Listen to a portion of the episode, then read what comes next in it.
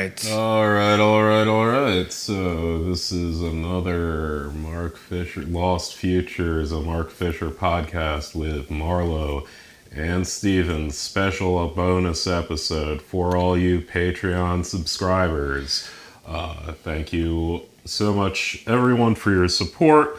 And for this, you will have the pleasure, the privilege, uh, the very joy of being introduced to an essay by genius author Steven Klett, who wrote an essay for his blog and also Undefined Boundary, the Journal of Psychic Albion, a periodical printed by Temporal Boundary Press that is led by friend of the pod, Cormac Pentecost, veteran of being interviewed by us. if you are a Patreon, we have an interview, should be already up, of Cormac. He gave a wonderful interview with us, and we're very excited to share it. And uh, I was very excited for him to publish this essay.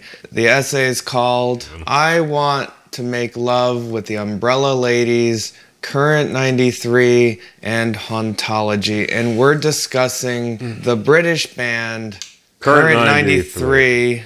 David Tibet started this band way back in 1984. band itself is one of those uh, little situations where it's uh, kind of a rotating cast being generally led with the creative vision of a single person be David Tibet is he does spoken word poetry kind of over top of a myriad of different sounds. He has a regular producer, uh, Steve Stapleton, who has his own band, Nurse with Wound, and he has a regular guitarist, Michael Cashmore. And I wrote this essay discussing the band and specifically the band's album Black Ships Ate the Sky, title song Black Ships Ate the Sky, you just heard, and they're kind of weird. And I thought that they were applicable for hauntology, and uh,